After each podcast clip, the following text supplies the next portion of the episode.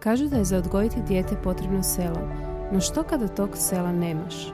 Ono što je nama nedostajalo na početku putovanja zvanog majčinstvo je podrška i razumijevanje.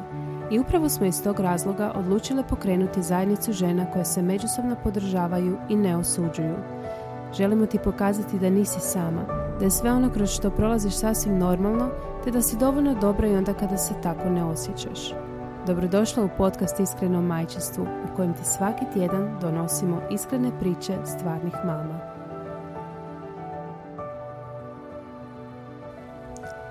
E, dobrodošli u još jednu epizodu podcasta Iskreno majčinstvu. Ovaj put pričamo o temi o kojoj još nismo pričale e, na ovom podcastu. Moja gošća je Ivana Legin, mani mentorica i osnivačica Faro Akademije – a današnja tema je odnos s novcem i kako se riješiti nekih ograničavajućih i negativnih uvjerenja o novcu. Sponzor ovog serijala, koji se sastoji od tri epizode, je Wustenrot stambena štedionica, e, lider na tržištu u broju realiziranih stambenih kredita. Na teritoriju Hrvatske imaju čak 24 poslovnice – kroz godine rada, slušajući klijente, odlučili su svoju ponudu proširiti, te osim stambenih kredita i štenje, klijenti kod njih mogu pronaći rješenje za sve financijske i životne situacije u kojima se nalaze. Klijenti na raspolaganju imaju svojeg financijskog eksperta, koji im stoji na usluzi za sva pitanja i zajedno s njima pronalazi najbolje. I to je možda i najveća prednost Wustenrota jer štede klijentu i vrijeme i novac i za njega obavljaju sve što mogu. Znači, sama mi je danas Ivana Legin, uh, koja će pružiti priliku da se sama predstavi. Uh, ti si uh, poduzetnica i, kako bi se to reklo, mani mentorica i osnivačica si Faro Akademije. Pa ja bi, evo, tebi prepustila da kažeš nešto više o tome i kako si se uopće počela baviti ovim poslom. Što te ovdje dovelo? E, draga Martina, hvala ti što si me e, pozvala i hvala svima što slušaju. Kako sam počela ovaj posao? Teško pitanje. Zapravo, duga priča. da, da, baš je duga priča. Jesu li financije uvijek bile e, dio tvog života? Pa da, zapravo jesu, iako sam isto navedena na neki način u financije, odnosno usmjerili su me u bivšoj firmi u tom smjeru, jer su prepoznali tu analitičnost i nekakvu ljubav prema brojevima u meni i dosta dobro sam se snašla sa brojevima i zapravo sam cijelu svoju karijeru bila u financijama, iako sam i dio karijere paralelno vodila firme za koje smo mi imali u vlasništvu, ali sam nekako cijelo vrijeme bila zadužena uglavnom za financije i za te brojeve. I 2021. godine kad sam dala otkaz je pokrenula nešto svoje, zapravo sam, nije bilo upitno što ću, hoću li financije ili nešto drugo. Vjerojatno s jedne strane zato što mi je to poznato i tu sam doma i nekako uvijek kad krenemo u poduzetništvo krenemo s onim što znamo i što nam ide. Međutim, htjela sam spojiti edukaciju i nekakve alate financijskog upravljanja jer mislim da zapravo jedino kombinacijom toga dvoga se može postići nekakva financijska sloboda, odnosno financijska moć, kako god ćemo sad to nazvati. Jer mhm. samo tablice i samo izrada budžeta, praćenje troškova neće ti baš previše pomoći ako ne radiš na glavi i na nekim svojim navikama i uvjerenjima. Jer zapravo uvjerenja i navike jesu u glavi. I to sam... To je I nekako... o tome, da, i o tome ćemo danas pričati, da. E, da, i to je nekako se pokazalo kroz iskustvo moje u tom mom, toj mojoj karijeri. E, znači, mi smo uvijek radili nekakve tablice i budžete i analize i sve, međutim, nekako vrlo često nije bilo želje za promjenom i želje za promjenom uvjerenja i navika, iako u tom trenutku nisam znala što je to točno što nas spriječava, zapravo sam kasnije shvatila da je velika stvar u našoj glavi, odnosno uvjerenjima koje imamo, uvjerenju da nismo dovoljno dobri, da smo mi žrtve nečije i da je zapravo sve tako kako je ne možeš ništa promijeniti. A zapravo nije istina, možemo jako puno toga promijeniti, samo ako to zapravo uh, želimo promijeniti. Jer velika, veliki dio toga leži u našoj želji za promjenom. Točno. Pa možeš li mi, uh, pošto je današnja tema, kao što smo rekli, naš odnos s novcem i ta neka ograničavajuća uvjerenja koja ja mislim, nekako sam primijetila da je to dosta karakteristično za naše područje, općenito za Balkan. Ne znam jel, jesi li ti to primijetila isto. E, imam osjećaj recimo da uvijek kad gledamo ono Amerikance da imaju neki totalno drugi odnos prema novcu nego mi. Um, evo, to je neko, neki moj dojam. Pa možeš li reći uh, otkud ta naša uvjerenja i koliko ulogu uh, igraju naši roditelji i ono što, što nas oni uče o novcu? Biti ja mislim da mi nikad nismo uh, bili učeni o novcu zapravo, baš gledam svoju generaciju, uh, jako su tu ta neka negativna uvjerenja da je novac loš, da je novac jako teško zaraditi, da moramo biti jako skromni kad ga zaradimo i tako dalje. Jesi li ti imala osobno neka takva uvjerenja uh, koja si uh, promijenila? Evo, i ako možeš reći koja su neka od najčešćih uvjerenja koje si možda primijetila kod svojih klijentica, ono što ih nekako blokira. Uh, može. Prije nego što krenem na ta uvjerenja, zapravo ovo prvo što si mm pitala, što si rekla da ovdje na Balkanu, da. zapravo je to jako izraženo i uh, slažem se s tobom. I mislim da tu, za, mislim, kad, kad pričamo o uvjerenjima, to je jako široko područje i jako široka tema o kojoj možemo sad danima pričati. Ako povijesno pogledamo Balkan i cijelu našu bivšu Jugoslaviju, danas neovisne zemlje, mi smo uvijek bili pod nekim uvijek smo bili u sklopu neke države. Bila to kraljevina mhm. neka, Jugoslavija, sada je Europska unija. Znači nikad nismo samostalno djelovali kao država. I zapravo od tud ide to uvjerenje, taj osjećaj da nismo dovoljno dobri i da ne vrijedimo dovoljno sami i taj osjećaj žrtve koji je u nama. A što je žrtva? Žrtva je ja ne mogu ništa promijeniti sama, nego trebam nečiju pomoć. Trebam pomoć u konkretno u ovom slučaju neke države, nekoga da me usmjeri, da, da mi pomogne da ja živim. I to je duboko u, duboko u našem DNK uh, urezano i ostalo i to se jednostavno prenosi sa koljena na koljeno. Kako se prenosi? Tu dolazimo do tih uvjerenja. Znači naši roditelji su nas naučili najbolje što su znali da upravljamo sa novcem. Jer su njih, njihovi roditelji naučili onako kako su oni znali. I sad to možemo ići ne znam koliko daleko u povijest. I uvijek i mi ćemo našu djecu naučiti onoliko koliko mi znamo na način na koji mi znamo. Ako se mi nismo mm educirali o financijama i ne samo o financijama, općenito o nekakvim drugim temama uh, u životu, mi ćemo na taj isti način naučiti našu djecu da, uh, da žive i da se uh, ponašaju. I zato je zapravo da. bih voljela zamijeniti taj termin financijska sloboda sa financijskom moći, jer mi imamo tu moć promijeniti ne samo naš život, nego i život naše djece. I zapravo kad, je, kad da, se postavlja generacije, da. Tako je, kad se postavlja pitanje želim li ja nešto promijeniti u svom financiju, u svom životu, kad su financije i novac u pitanju, zapravo bi se samo trebali postaviti pitanje, pogotovo ako smo roditelji, želim li ja svojoj djeci isto to što sam ja prolazila. Jer ako ne želim, onda moram e, nešto moram ti reći, da.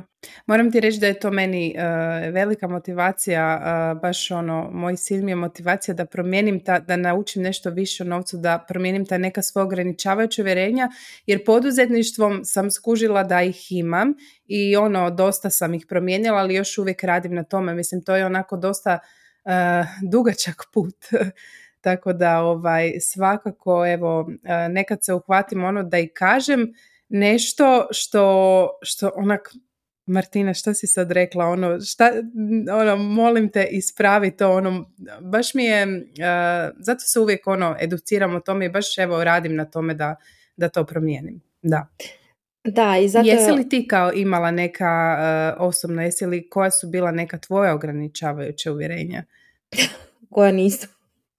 Uh, bilo Mislim da smo svi u istom. da, uh, pogotovo spomenula si poduzetništvo, ako sad okrenem na tu temu, zadnje dvije godine se ja zapravo odučavam od svega što sam naučila u uh, bivšoj firmi.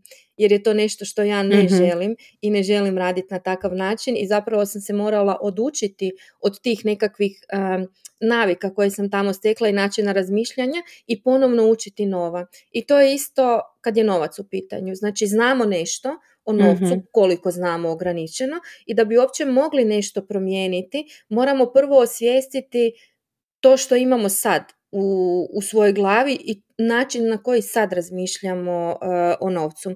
Bilo se spomenulo u jednom trenutku neka od uh, ograničavajućih uvjerenja, to je ono novac je loš, mhm. ako, si, ako imaš novaca to znači da ćeš automatski raditi nekakve loše stvari pod navodnicima koje nisu dobre, a mi svi želimo biti dobri mi se želimo svidjeti e, drugima i želimo nekakvo prihvaćanje od drugih. Ono možda najveće uvjerenje s kojim se još uvijek borim e, kod sebe kad je novac u pitanju to je on malo dublja razina. Imala sam naravno sva ova da je novac loš da moraš teško raditi da bi zapravo mm uspio. Međutim onda u konačnici dođemo do onoga da e, se podsvjesno ne znam kako da se izrazim, da se podsvjesno uh, snižavam uh, financijski, odnosno da podsvjesno uh, se približavam ljudima koji su u mom okruženju, koji možda nemaju novaca, kojima je možda teško, koji možda moraju puno raditi da bi zapravo uspjeli i podsvjesno se ja pokušavam staviti na njihovu razinu da bi bila dio grupe. I osim, osim tih uvjerenja je jako važno to okruženje s kojima jes, kojim jesmo zapravo okruženi, jer i iz okruženja zapravo dolaze e, naše uvjerenja i te naše istine i ja volim reći da su zapravo uvjerenja na neki način filter kroz koji provlačimo apsolutno svaku našu odluku. Jer naš život danas je posljedica nekakvih odluka koje smo donosili u prošlosti, koje smo donosili sve do ovog trenutka i sve te odluke smo provukli kroz taj filter naših istina i uvjerenja koje imamo o načinu na koji živimo, o novcu, o poduzetništvu, o zdravlju, o životu općenito. Da, istina. Ono što sam ja još primijetila je kako kod nas je vrlo malo, kao da je sramota pričati o novcu. Kao ok je pričati Uh, najčešće razgovori se svode oko toga joj moram platiti kredit, joj nemam ovo, uh, joj sad moram, uh, ne smijem više trošiti, znači sve su ta neka, kako bi rekla, neke negativnije stvari, a u biti je čudno, ono, još uvijek je sramota reći koliko ti zarađuješ, recimo to je ono top secret, ne smiješ reći ono koliko zarađuješ, to nikog ne smiješ niti pitat, ono jer je ono to, to su neke, mislim, ok, vjerujem da jesu osnovne stvari, ali koliko bi bilo drugčije da se sad stvarno otvoreno govori, mislim, to nije nikakva ono, niti tajna, niti sramota. E, znači, uvijek se nekako kao novac je nešto o čemu se u biti ne priča, ne smijemo pričati o tome. E, dok god je nešto tajna, i dogod je nešto obavijeno nekakvim velom tajne, do tad će postojati različiti načini na koji ćemo percipirati sve to. Ja volim usporediti novac sa temom seksa, koja je zapravo tabu tema mm pogotovo tu na našem da, području. I o tome pričamo na našem podcastu, da, da. I o tome se ne priča baš jučer sam razmišljala kad si mi poslala onih par pitanja od uh, pratiteljica, kak je zapravo mm je novac tabu tema i koliko puno srama i straha postoji oko te teme, Točno. da uopće ljudi ne žele postavljati pitanja. I sa tim se se susrela zapravo u zadnje dvije godine od kad se bavim ovim poslom, pogotovo na društvenim mrežama. Vrlo rijetko će me mm netko pitati nešto da mu pomognem. Vrlo rijetko će netko postaviti nekakvo mm. pitanje uh, u inbox na društvenoj mreži uh, da mu dam bilo kakav savjet na koji način da izađe iz te financijske situacije. I to ne zato što on ne želi i što ne želi pomoć, mm već zato što nas je sram priznati da smo u teškoj, odnosno izazovnoj financijskoj situaciji, jer što će ljudi reći? Radim i uh, to sam ja recimo. Da, Oprosti, to sam ja mhm. recimo imala kad sam odlazila iz bivše firme, sjela sam i onda razmišljam, Isuse Bože, ja sam tolike godine radila tamo i ja nemam ništa. Što znači nemam ništa? Nemam ništa materijalno. Jer smo mi jako vezani za to materijalno. Nemam niti svoj stan, znači živim u iznajmljenom stanu, nisam u tom trenutku niti auto imala. Znači ništa to opipljivo, a zapravo otkud je to dolazilo? Iz mog okruženja. Moja baka Točno. je to, Zato što smo odraz... E. Moja baka je to e, govorila. Moram ti reći da sam i ja... Htjela sam ti reći da sam i ja odrasla to je bilo takvo okruženje, ono, uh, nađi posao koji ti donosi financijsku sigurnost, bez obzira jesi li ti sretna, sreća je ono, to stavi sa strane, ali bitno da, on, da si ti sigurna uh, i nisi uspio, naravno, ako nisi do te i te godine uh, imao muža, imala muža, dvoje djece i, i svoj stan. Da, mislim, iako često kreću ta sva uvjerenja od naše obitelji s kojim smo zapravo jedinom okruženi dok smo djeca, a sve to pamtimo. Iako možda nismo svjesni svih tih stvari, podsvjesno je sve to ostalo u nama. I e, postoji jedno e, istraživanje koje zapravo e, je pokazalo da naš svjesni um procesuira oko 40 bitova informacija u sekundi, a naš podsvjesni um s druge strane procesuira 40 milijuna bitova i zapravo 5% naših akcija, mm misli, svih tih uvjerenja i osjećaja proizlazi iz tog svjesnog uma, a sve ostalo je podsvjesno. I naša podsvijest i ta naša uvjerenja koja imamo i naše istine koje mislimo da jesu e, istine i za nas jesu istine, sve to upravlja načinom na koji mi donosimo naše odluke i zato je važno raditi na osvješćivanju toga na koji način trošimo novac, na koji način zarađujemo novac, zašto se bojimo tražiti povišicu. Malo prije kad si spomenula temu plaće da je to tajna, znaš zašto je tajna? I čiji je interes da to bude tajna? S obzirom da sam netko koji je zapošljavao stvarno nekoliko stotina ljudi i naučena sam na taj način e, razmišljanja da je novac tajna. Zapravo kad je nešto tajna, onda pokušavaš kontrolirati e, svoje radnike jer nema, e, nema ravnopravnosti onda. Jer ako ja ne znam tvoju plaću, ti ne znaš moju plaću, onda nema rata između nas. I onda nema onoga, aha, ona je plaćena više, mhm. a radi puno manje od mene.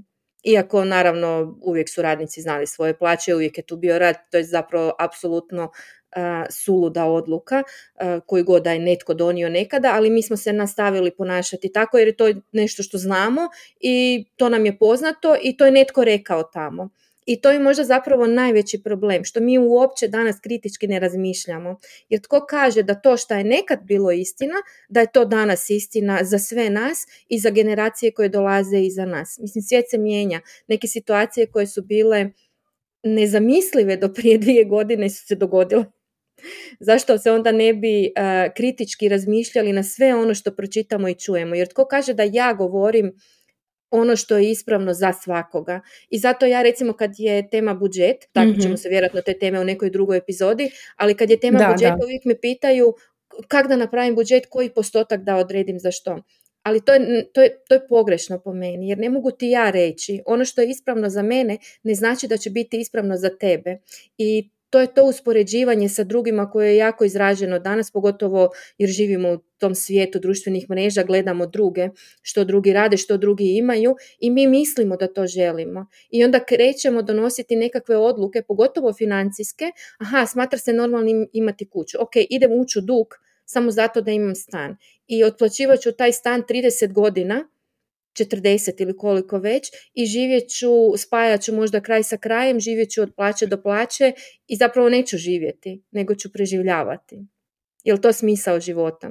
Da, da, slažem se, da, to je točno, to je točno taj mindset koji bi trebalo promijeniti. Sad kad si spomenula tu povišicu, ja sam se sjetila kako sam recimo na bivšem poslu, to je meni bilo pitat za povišicu, ja na kraju nisam pitala povišicu, dobro, nakon nekoliko mjeseci sam otišla, uh, ali opet sam u poduzetništvu imala ta, taj problem sa naplaćivanjem svoje usluge, Uopć, općenito sa, sa vrednovanjem svojeg vremena, jer onak misli se, Isuse Bože, pa šta će ljudi reći i tako dalje. To isto primjećujem recimo isto u kad, kad ljudi znaju, zna nekad doći komentar, evo nedavno se dogodilo u Be Your Own Boss grupi, svi znamo što, svi oni koji su u grupi znaju što Marina, koliko svog vremena potroši i, i što je, kakva je sve, koliko je pomogla svim ženama poduzetnicama i naravno da, da mora i naplatiti nekako taj svoj rad. Mislim, ništa nije besplatno, ničije vrijeme nije besplatno, ali opet evo, došao je neki komentar u smislu kao kao samo se želi, e, samo se gleda na novce, samo se želi zaraditi na drugima. A zaboravljamo koliko ljudi svoje vrijeme troše i, i daju i svoje znanje i edukacije i tako dalje. E, tako da evo svakako treba promijeniti taj mindset, ali evo odakle krenuti, kako promijeniti ta neka svoja ograničavajuća ili negativna uvjerenja. Otkud bi, otkud krenuti? Je, je li to, jesu li to neke afirmacije? Vidim da postoje sad non stop neke afirmacije, meditacije i tako dalje. Otkud krenuti? prije nego što krenem na to, samo bi se htjela mhm. nadovezati na uh, Own Boss i Marinu i ovo iskustvo koje je ona imala i daću tu jedan drugi pogled na sve to. Možda je pogrešan, možda će mm nekome pomoći. Općenito kad smo poduzetnici i kad krećemo u to poduzetništvo, krećemo sa jako puno strahova i ograničavajućih uvjerenja u to i razmišljamo na način ja krećem od nule a zapravo zaboravljamo svo ono iskustvo koje imamo iza sebe i ne krećemo od nule. Svaki put kad krećemo negdje novo na posao, novi bilo što, mi smatramo da krećemo od nule i samim time već smanjujemo svoju vrijednost i onda kreće ono uspoređivanje sa konkurencijom, kako doći do pratitelja, e, do klijenata i slično i krenemo davati nešto besplatno. I uh, Točno. u jednom trenutku kako mi rastemo, moramo to uh, presjeći odnosno moramo početi donositi odluke da krećemo naplaćivati. Međutim, kad naučimo ljude na jedno ponašanje i onda u jednom trenutku to odlučimo promijeniti, ponovno treba neko vrijeme, vrijeme da se oni nauče da je sad tu došla nekakva promjena. Recimo, bila sam spomenula taj osjećaj žrtve, ja sam bila zapravo 12 godina u tom arhetipu e, žrtve na svom bivšem poslu i kad sam odlazila od tamo, razmišljala sam kak zapravo da to promijenim. Ono, gdje, kak je došlo do toga da ja budem žrtva okolnosti i da budem zapravo mama svima tamo što mi, mm pogotovo žene, vrlo često žele mijenjati od partnera do svih ostalih. Ja sam ih naučila tome. Ja sam njih naučila da se oni mogu osloniti u svakom trenutku na mene i da ću ja napraviti apsolutno sve što je potrebno. Zašto? Zato što sam željela biti I više dio nego što bi trebala.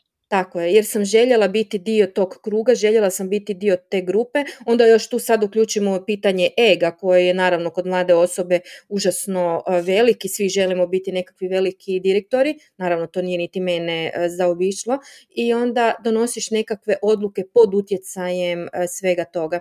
I mi naučimo svoje klijente, svoje kolege na poslu, svoje šefove na određeno ponašanje. I onda je to zapravo teško, mislim teško, izazovno e, i treba vremena da se to promijeni. Isto kao i sa uvjerenjima. Na koji način promijeniti uvjerenja? Prvi korak je definitivno da zapravo želiš se promijeniti i da želiš e, promijeniti taj način na koji živiš, a da bi željeli nešto promijeniti, nažalost, valjda smo tak dizajnirani kao ljudi, moramo dosegnuti ono najniže dno kad ti je dosta svega i kad više zapravo ne vidiš izlaz osim da konačno napraviš nešto uh, za sebe i konačno napraviš taj iskorak van. Zapravo je apsurdno da nam se moraju dogoditi teške situacije da bi promijenili svoj život. Ja konkretno da nisam imala problema sa zdravljem sigurno ne bi dala otkaz.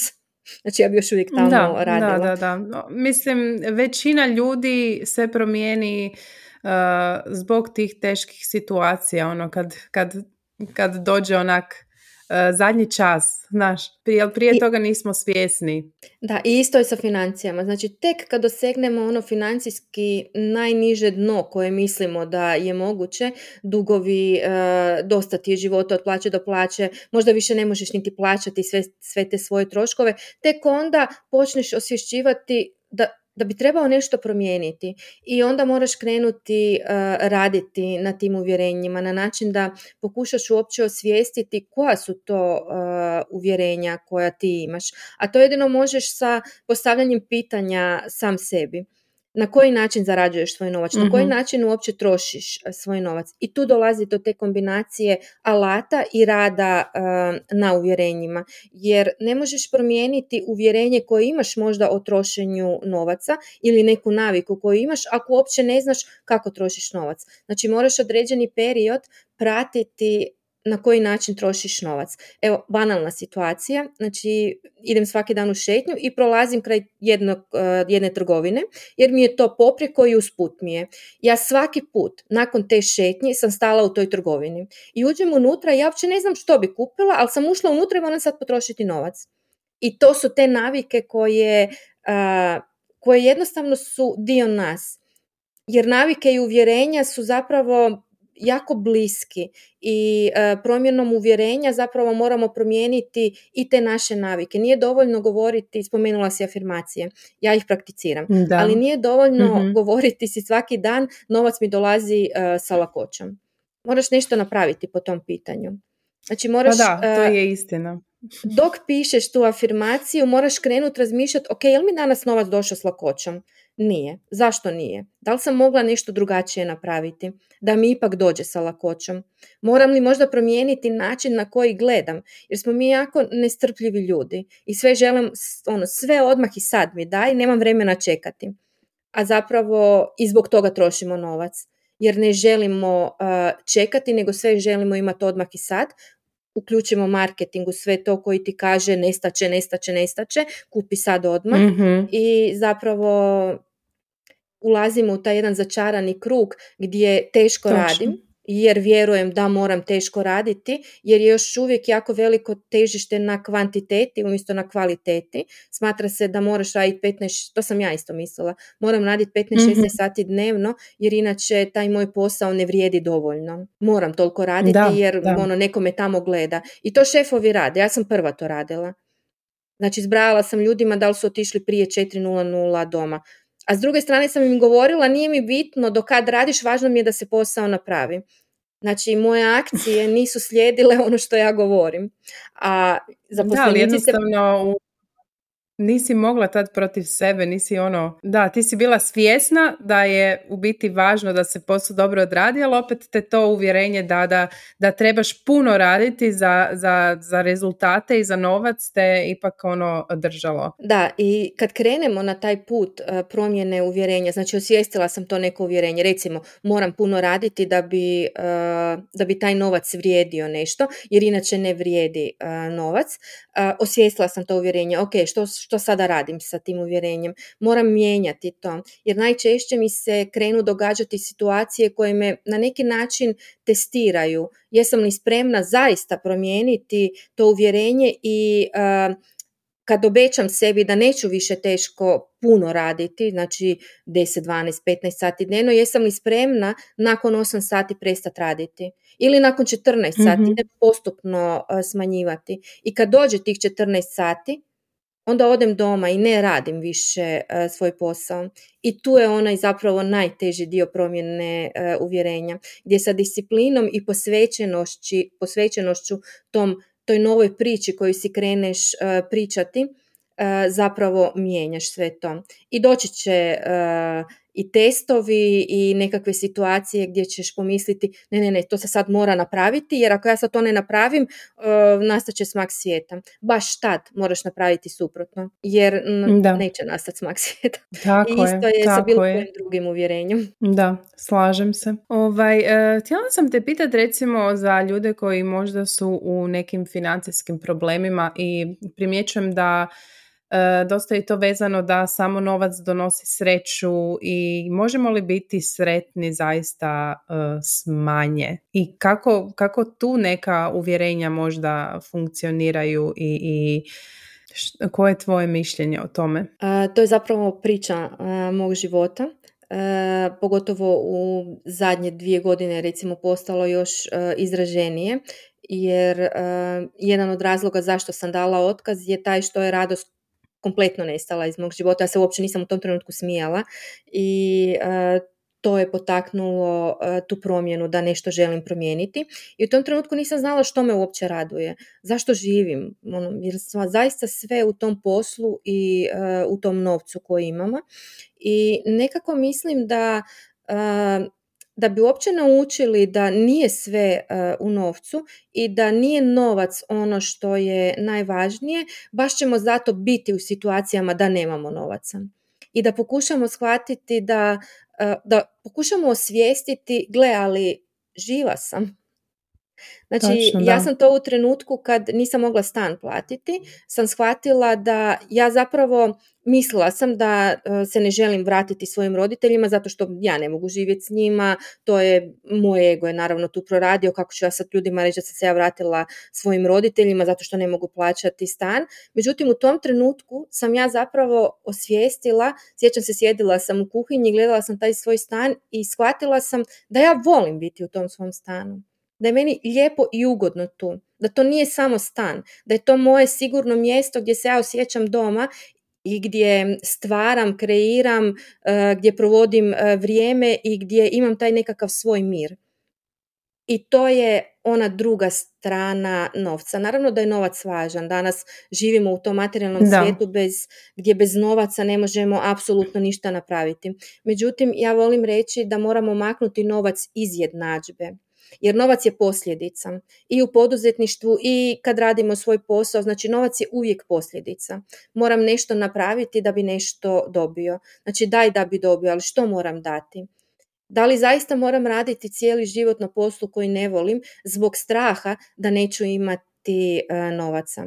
Ali kad ti dolaze ideje? Ideje ti dolaze u onom trenutku kad si potpuno upušten i kad ne razmišljaš o problemima. Kad ti dođe ideja, to znači da je tvoja kreativnost e, proradila i da su došli nekakvi novi načini na koji možeš poboljšati svoju uslugu ako si poduzetnik, naći nekakav novi način rada ako radiš za nekoga drugoga. Znači u tim trenucima ćeš će tvoj posao se bolje obavljati, će tvoji klijenti biti zadovoljniji sa tobom jer si ti zadovoljna uh, sa sobom, jer ti imaš nekakve nove ideje. Znači ne u trenucima kad nemaš uh, novaca.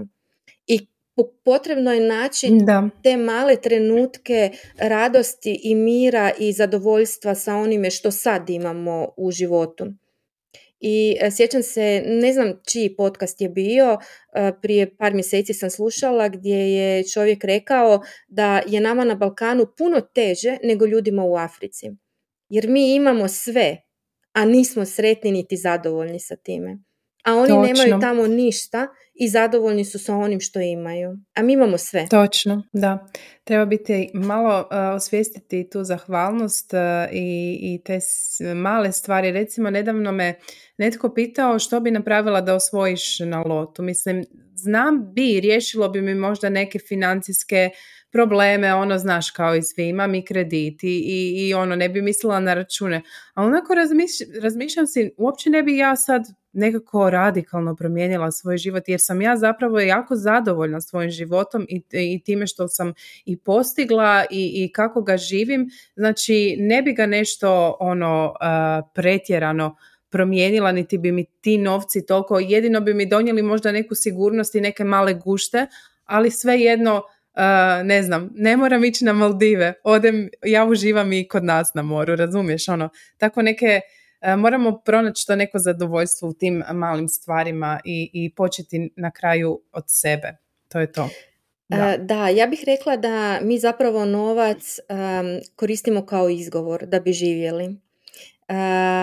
I gledamo tamo neke ljude na Instagramu, uspoređujemo se sa njima, uspoređujemo se sa konkurencijom i moramo biti kao oni. Jer ako oni imaju sve to, to znači da su oni sretni. I ako ću ja imati sve to, to znači da ću ja biti sretan. I onda krenemo tu utrku za novcem, jer nažalost na Instagramu vidiš samo ono na van, vidiš tu sliku koja prikazuje nekakav lifestyle mm, koji možda uopće nije istina. Jer ja se mogu smijati na tom Instagramu i jesam u zadnje dvije godine, sam se smijala i objavljivala sam u trenutku kad sam zapravo možda na neki način fejkala svoj život na način da sam prikazivala ga koji nije bio odraz te situacije u kojoj sam ja tada bila jer jako puno se danas promovira da je sve super, poduzetništvo je lako, kad si poduzetnik onda sam kreiraš svoje vrijeme i da, sve to je istina. Međutim, biti poduzetnik nije jednostavno.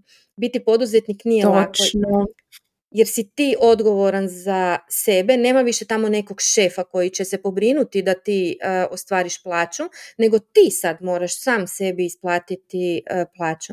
I uh, to je recimo kad ljudi kažu, ah, direktori samo sjede na ručkovima, piju kave, idu na sastanke, ne rade kao ništa. To se jako često proteže kao rečenica, pogotovo ovdje na Balkanu. Međutim, kad ti radiš za nekog drugoga, ti se ne moraš brinuti hoće li tvoja plaća doći o tome se brine neko drugi. Točno, točno.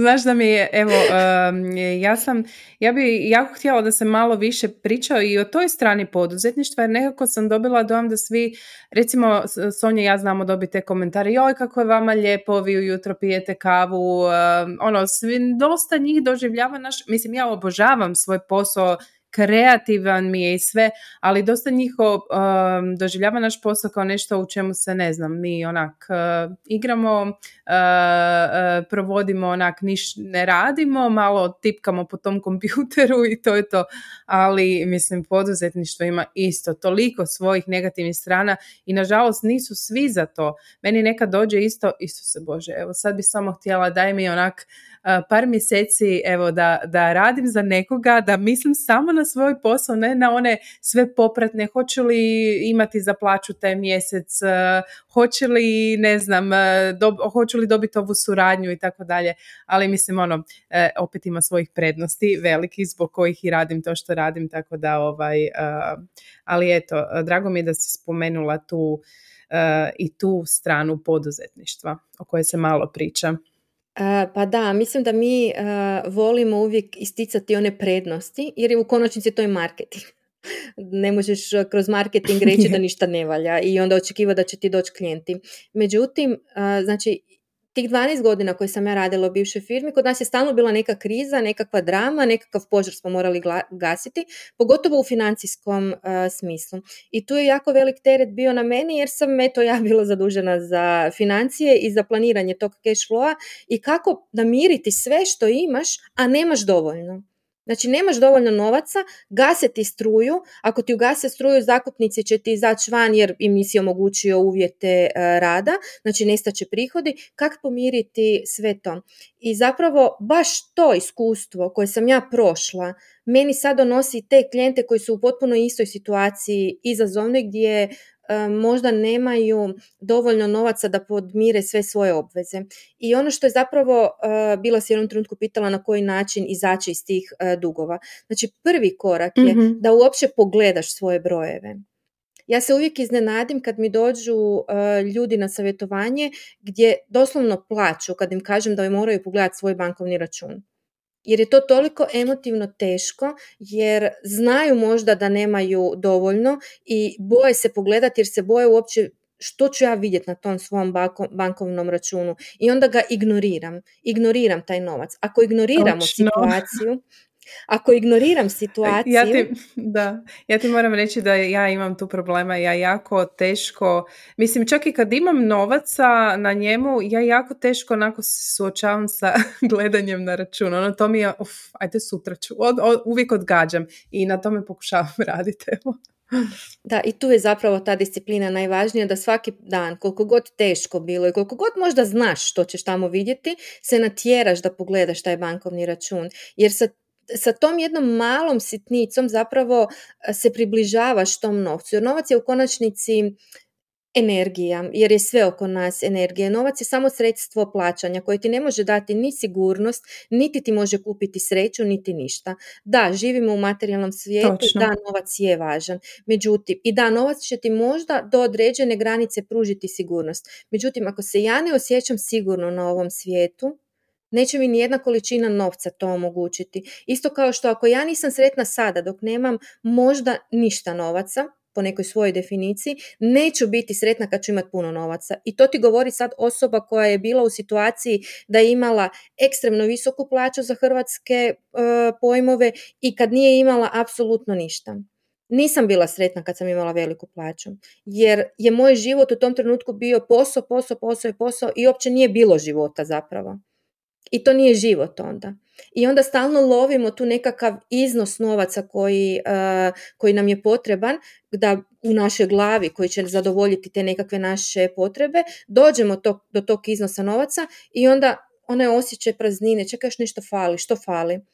Falimo mi, mi cijelo vrijeme falimo. Jer tko je zadužen za sigurnost? Mi smo zaduženi za sigurnost. Da, država će ti donijeti nekakve zakone koji će reći ideš u zatvor ako napraviš ovo, ako napraviš ovo plaćaš kaznu. Međutim, mi svaki dan svjesno ili nesvjesno donosimo odluke.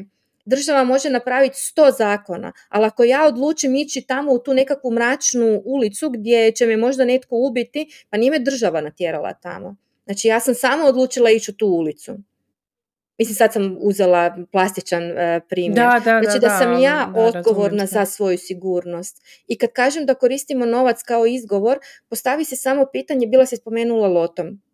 To pitanje sam ja sebi bila postavila. U ovom trenutku da mi netko da pola miliona eura kuna nečega, što bi ja napravila sa tim novcem za svoj posao, za svoj život? S time da ne smijem potrošiti niti jednu kunu, niti jedan euro na to da podmirim nekakve dugove ili bilo šta ja nisam znala što bi ja napravila. Jer nikad nije stvar do novaca. I to u radu sa klijentima, poduzetnicima koji mi e, govore joj, ali Ivana ne razumiješ, ne mogu ja sad to, nemam novaca da platim web stranicu, ne mogu, nemam novaca za marketing, treba mi marketing. I kad dođemo do toga da ipak krenu raditi na tome, ok, što možeš sad u ovom trenutku napraviti? Na kraju naprave i web stranicu i marketing, praktički na neki način bez novaca, ne bez novaca da ne treba novac, nego novac se stvori. Neko kaže, ok, mi ćemo ti dati jer je to važno za mene, ja ću ti platiti marketing. Ok, ja ću ti platiti web stranicu, znam da ti to treba, pričekat ću te da mi platiš, ne znam, šest mjeseci. mm Novac je važan, ali u ovom trenutku ga mi možda koristimo kao izgovor i sjedimo i čekamo i mi smo jadne žrtve koje, ne, eto, nemamo novaca i sad ne možemo raditi. Ali nije istina, možemo mnogo toga napraviti bez novaca.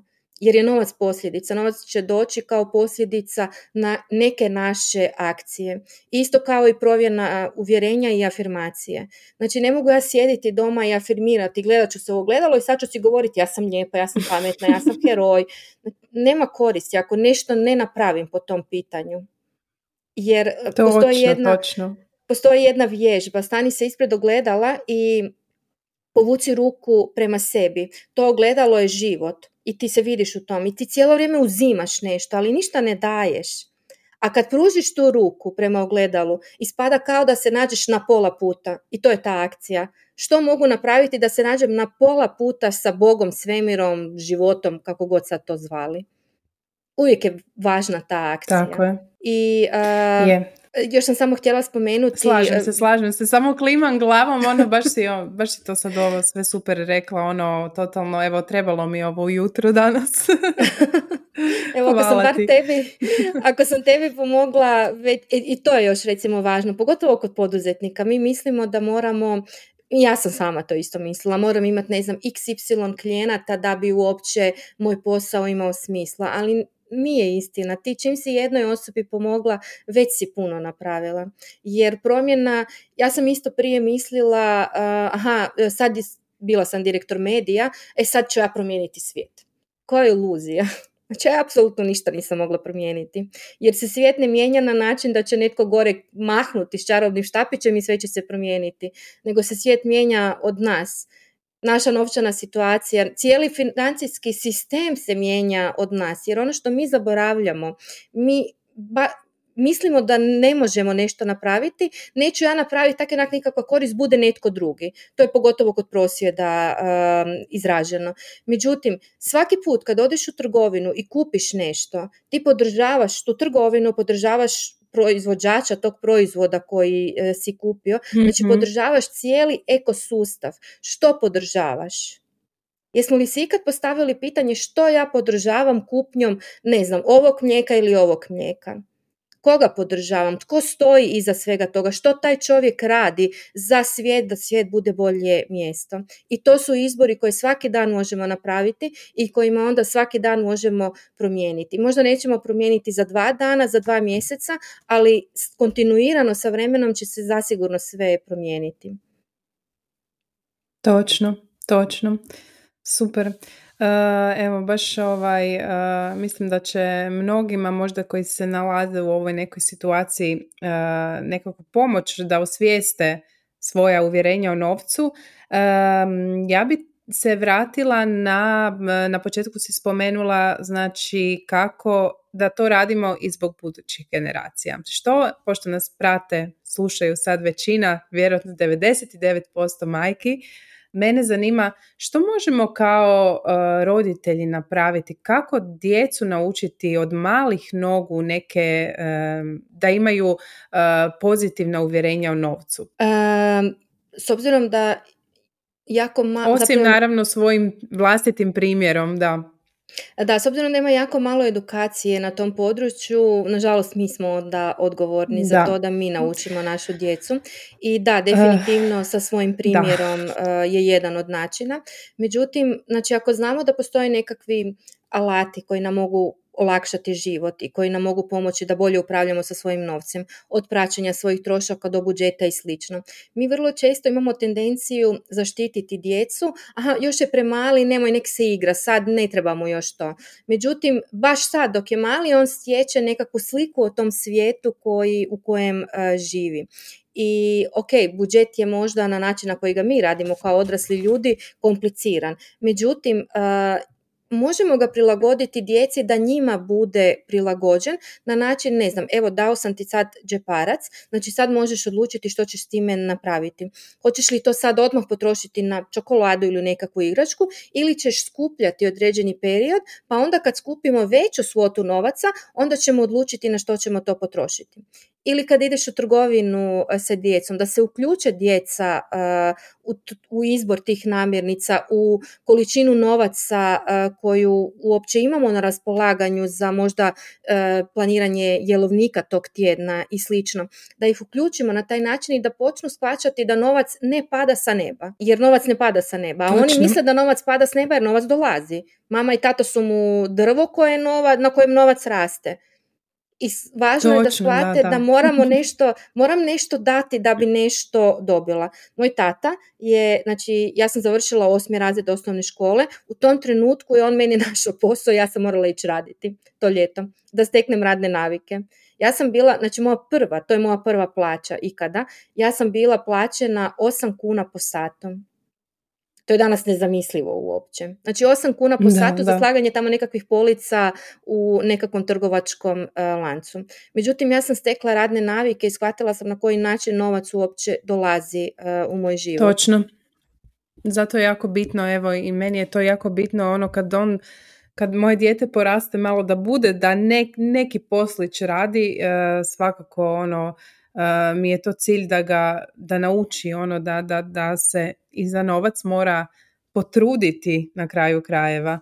Da nije ono što si rekla da pada s neba jer onako gledajući nas roditelje ja uvijek naglasim gledaj mama sad mora raditi ja moram sad zaraditi novce ako hoćeš da idemo negdje morat ću zaraditi moram se sad malo potruditi to ono otvoreno mu kažem ne ono kao evo sad će ti mama dati. Tako da ovaj dosta sam otvorena po tom pitanju. E, što bi rekla za dječje štednje? E, po tebi prvo naravno e, moj evo ima svoju kasicu prasicu i to prakticiramo skuplja si novce pa onda to što si rekla kad poželi nešto kupiti, kupi sa svojim novcima, ono što može naravno. A što bi rekla uh, za o dječjim štednjama, općenito jel se isplate? Mislim, meni je recimo jako pomoglo, moji roditelji jesu štedili za mene i meni je to jako pomoglo. Ja ne mogu reći ono da, da nekako ono krenem s nekom većom sigurnošću u život i želim naravno to, uh, to priuštiti svom djetetu. Evo, ne znam kako je tvoje neko mišljenje o tome. Pa možda kod nas ovdje u Hrvatskoj nije to toliko izraženo kao recimo na zapadu u Americi jer eto imamo tu sreću ili nesreću da je obrazovanje besplatno, bar imamo privid da je besplatno mm i ne moramo da, da, da, u Americi da, da, to je onak dižu kredite doslovno za školovanje. Da. da. I onda zapravo imamo tu olakotnu okolnost gdje ne moramo štedjeti za svoju djecu, za edukaciju i za slično. Međutim, uh, uzet ću primjer vjenčanja gdje zapravo roditelji gdje roditelji zapravo plate to vječanje svojoj djeci. I to su užasno veliki iznosi novaca, s obzirom da su se dvije moje sestre udavale. Znam da je uvijek bila drama oko, oko toga gdje ćemo naći novce za sad platimo tu svadbu jer moramo napraviti svadbu što će selo uh, reći. Ovoga... Da, o tome ćemo u nekom drugom podcastu malo.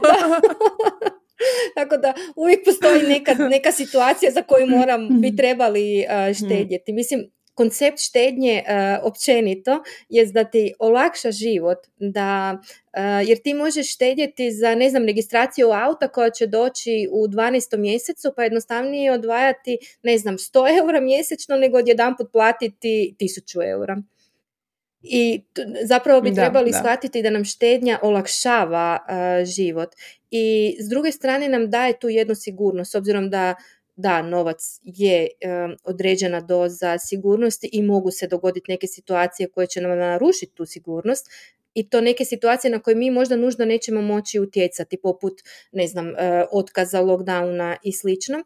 I moj savjet je da onda razmisliš koji iznos novaca meni osobno u ovom trenutku uljeva dovoljnu sigurnost da ja znam kada dobijem otkaz ili da se dogodi takva nekakva situacija da e, imam taj osjećaj sigurna sam i ne moram odmah ući u tu dramu i financijski stres što ću sad, hoću li preživjeti, kako ću sad živjeti jer kad smo u financijskom stresu imamo tendenciju donošenja odluka koje nisu najbolje za nas jer želimo preživjeti. Jer je u naš najdublja e, potreba je preživljavanje. I kad želiš preživjeti, Točno. napravit ćeš bilo šta, prihvatit ćeš bilo koji posao. Ako si štedio i imaš nekakav crni fond, fond obilja, kako god sad to e, nazvali, ako imaš nekakvu određenu svotu novaca koju ti daje sigurnost na određeni e, period, onda ćeš donositi potpuno drugačije odluke. Nećeš možda prihvatiti svaki posao samo zato jer eto moraš. Stambenom štenjom možete djeci priuštiti sve ono o čemu zajedno sanjate i što će njihovu budućnost učiniti ljepšom i sigurnijom. Vozački ispit, kvalitetno obrazovanje, učenje stranih jezika, putovanja, opremu za igru i edukaciju i još puno toga.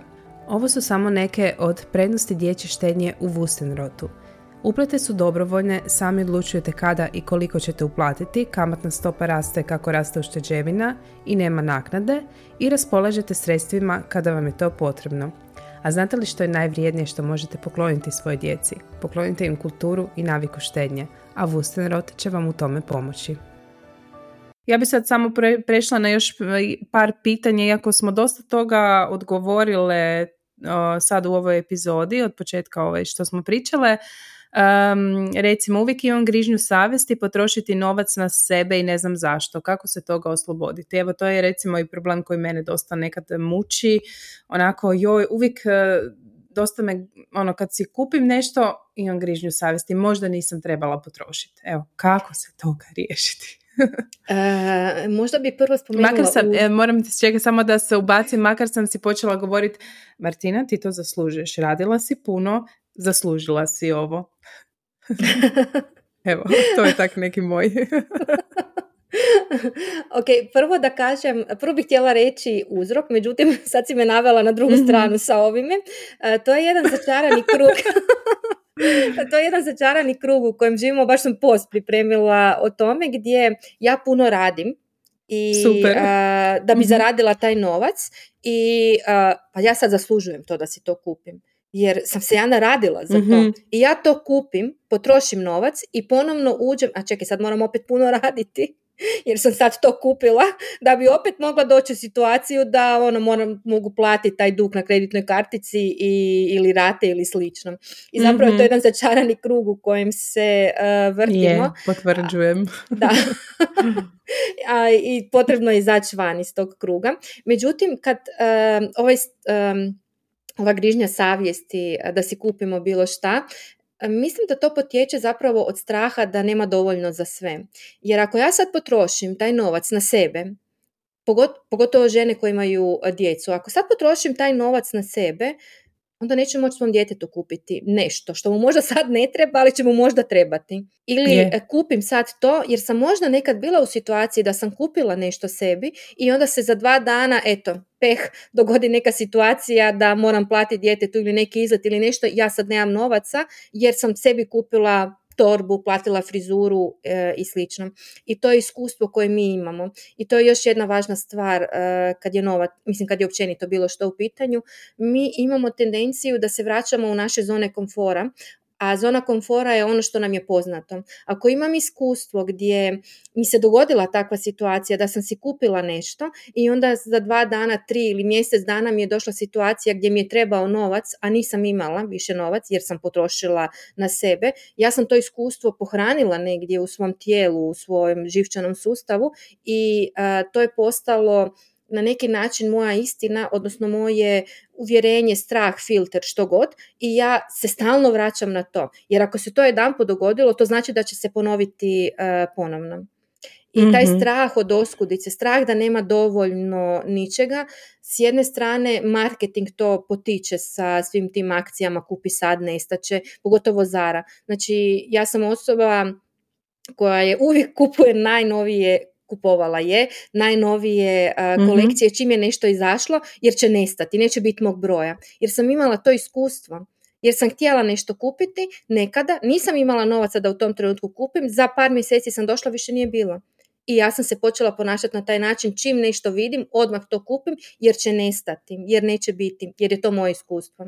I onda mi to stoji na dnu ormara. Da, da. Dobro, ja sam po tom pitanju dosta ne kupujem puno, ali recimo kupim si ono jedan komad koji je malo skuplji, kvalitetan koji mi traje, pa je onda uvijek to našo ono, možda sam mogla nešto jeftinije tu, pa onda si, onda kažem ja, pa sad ćeš to nositi onak 3-4 godine sigurno. ali dobro. da, da, eto, uglavnom slažem se, treba izaći iz tog začaranog kruga, mislim, e, neće se ništa neće se ništa na kraju dogoditi strašno. Mislim, barem evo iz mog iskustva nije da mi je falilo da, sam, da nisam mogla platiti račun zato što sam si kupila jednu skuplju torbu. Evo, iskreno. Um, još jedno pitanje, razmišljam o poduzetništvu, ali me strah ostaviti posao koji mi daje financijsku sigurnost, kako biti samopouzdanije u odluku, Pretpostavljam da je to jer sam tako naučena, na primjer, da bi posao trebao uh, prije svega biti izvor sigurnosti, ali ne baš treće, to je ono što smo baš i, i, i spominjali. Kako biti malo samopouzdaniji? Tu odluku dosta vidim žena koje, koje imaju taj strah baciti se u poduzetništvo jer se boje da će, ne znam, doći, uh, da više neće imati za život. Ako se to ispostavi kao neka loša odluka. E, mislim da je prvo najvažnije pitanje koje bi se trebali postaviti je zašto želim biti poduzetnica. Jer danas se nekako stječe dojam da svi moraju biti poduzetnici, jer samo ako smo poduzetnici ćemo imati novaca i bit ćemo, ne znam, dostići ćemo tu nekakvu financijsku slobodu koju svi težimo. Međutim, to nije baš tako i to baš nije istina, jer ne moramo svi biti poduzetnici da bi uh, da bi živjeli život kakav želimo živjeti i da bi imali dovoljno novaca, jer neovisno o tome koliko mi novaca imali, ako imamo nekakve loše navike um, trošenja novaca, kupovanja i slično, ponovno ćemo taj novac potrošiti na gluposti možda, jer to i poduzetnici rade. Samo mhm. svoju osobnu situaciju preslikaju na poduzetništvo i ponovno tamo upadnu u nekakve financijski izazovne situacije, jer uh, možda kupuju neke stvari koje mi možda uopće ne trebaju, ali se uspoređuju s drugima. Znači, da li je to zaista moja odluka jer ja želim biti poduzetnica i što je to točno mhm. poduzetništvo za mene. Ja sam konkretno znala već dok sam bila dijete da želim biti poduzetnica, zato jer nisam htjela imati šefa. I jer sam htjela imati svoju slobodu i meni je sloboda jako važna. I onda ironično sam se zaposlila u firmi gdje sam prividnu slobodu imala, pa ajde, to je nekakav kompromis uh, bio gdje sam, ajde, ok, imam nekakvu slobodu. I sloboda je bio primarni razlog zašto sam ja ušla uh, u poduzetništvo. Kad znaš razlog zašto ulaziš u nešto, zašto kupuješ nešto, zašto donosiš neku odluku, onda je puno lakše donijeti tu odluku. Ja mislim da strah od toga hoću li propasti ili neću zapravo neće nikad nestati u potpunosti i strah mislim da će uvijek biti neka razina straha u našem životu. Međutim, mislim da je važno da osvijestimo da smo mi došli na ovaj svijet da bi imali iskustvo života i iskustvo nekakvih različitih situacija. Ako je poduzetništvo nešto što ja želim probati, pa makar i da se dogodi neka situacija da ne znam, eto moram zatvoriti e, taj svoj biznis i ići ponovno raditi za nekoga, probala sam bar znam da sam probala. I kad umrem, kad ću biti tamo na samrti, e, kad ću biti na samrti, znači da sam probala to. I ok, nije išlo iz XY razloga, zaposlila sam se poslije negdje ili sam otvorila novi projekt. Jer zaboravljamo na svo to iskustvo koje stječemo putem. I to je onaj, ona zamka neuspjeha, pogotovo u Hrvatskoj. To je izraženo gdje si neuspješan ako si zatvorio firmu, neuspješan si ako nisi neki projekt napravio, a zapravo E, a to uopće nije neuspjeh jer imaš to iskustvo i sljedeći put ćeš sa tim iskustvom graditi e, novu priču i bit će ti puno lakše nego da krećeš e, od nule. Tako je, slažem se i to što si spomenula, ne znam jesam li to spomenula u jednom od, od epizoda, ja mislim da ono, kod nas je ono, ako ti propadne posao, ideja, onda si ono, gotovo, ono, mislim uvijek imaš šansu za ponovo, mislim nije važno, probala si i to je to, probala si, nije uspjelo, idemo dalje i tako treba ovaj razmišljati. E, nije to propast svijeta, na kraju se uvijek nađe neko rješenje. E, Ivana, pa mislim da smo sad već oko sat vremena mi dotakle, e, pa evo, jel bih htjela nešto za kraj reći svima o malo neku poruku poslati svima koji se sad bacaju u rješavanju od negativnih uvjerenja koje smo malo osvijestili. pa evo, neka poruka za kraj? poruka za kraj. ja bih nekako zaključila sa time da razmislimo gdje smo u svom životu još uvijek žrtve i gdje u svom životu ne vjerujemo dovoljno u sebe da mislimo da smo sposobni promijeniti bilo što, pogotovo žene koje eto kroz povijest smo uvijek bile za kuhinju i tamo negdje stavljene i to je kroz naše majke i bake jednostavno prenošeno na nas, gdje još u svom životu se ponašam kao žrtva i smanjujem se jer mislim da ne mogu apsolutno ništa promijeniti. Jer kad osvijestimo da gdje sam žrtva, tek onda to mogu promijeniti. Jer taj arhetip žrtve koji je jako izražen ovdje na Balkanu, mislim da je to važno početi mijenjati. Jer ta žrtva je na neki način svaka majka koja opet uči svoju djecu tome gdje moraš ti sve napraviti jer onda će te ljudi voljeti i u konačnici se sve svodi upravo na tu ljubav i na tu našu želju i potrebu da budemo voljeni, da pripadamo nekome i zato kažu svi joj moraš prvo voljeti sebe, onda će sve biti ostalo lakše.